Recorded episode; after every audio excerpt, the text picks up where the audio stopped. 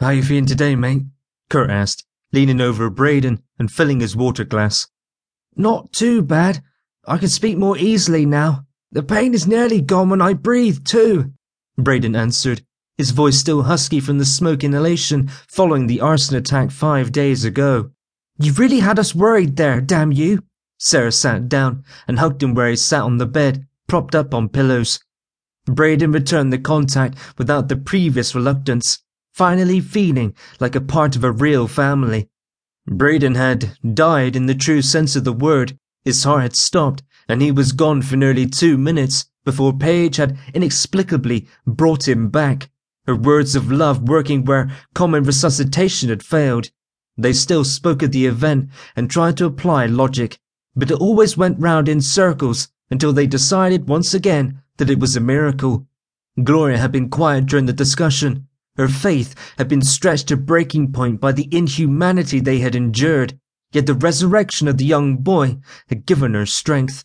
If they had asked her why some had been saved, but not others, why they had been given another chance when millions had been ripped apart, she would have been stumped. The old adage, God moves in mysterious ways, was never truer than during this apocalypse. It could, however, just be coincidence, and his youth and desire for life had been the catalyst, not a miracle at all. She smiled to herself while sitting in the corner and watched her children. They were not blood related, yet shared a bond that was stronger by far. They had fought for each other, been prepared to die for one another. They had even killed men, fellow humans only in name. The evil nature of the beasts made them worse than the walking dead. They took sadistic pleasure in the suffering and deaths of a family who had been unlucky enough to fall prey to the group. God's fiery wrath had been merciless, delivered by Sam and Kurt in response to provocation and attempted murder. You okay, love? You were miles away. John asked, sitting down beside the old teacher. Sorry, I was just thinking about the past few days and how lucky I am to have joined Kurt when he left the school, Gloria responded. It was the least we could do after you saved Sam, Kurt said from across the room, overhearing the conversation. We saved each other. He and Braden were superheroes. Gloria complimented the boys, and Sam smiled at her and then returned to checking the area outside. It was still nearly clear. The zombies numbered about twenty, and none of those had a clue about the survivors. Earlier lessons had been learned, and they kept a very low profile now, staying to the shadows even in daylight.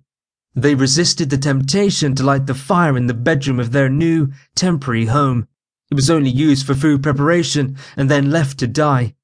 John had been wise in suggesting they try and acclimatize to the approaching winter while they were still secure.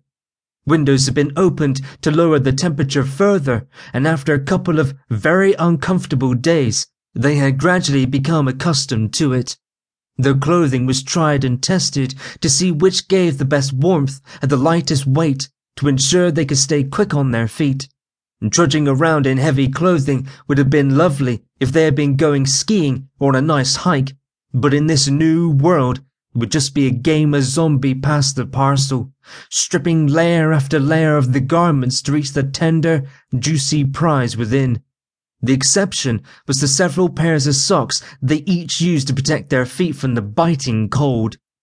Looks like a day or two we'll be moving out then. John nodded to Braden. Do you think you'll be ready? Yeah, I want to get moving too. I know each day I rest means it's more dangerous for us, Braden explained. Not at all.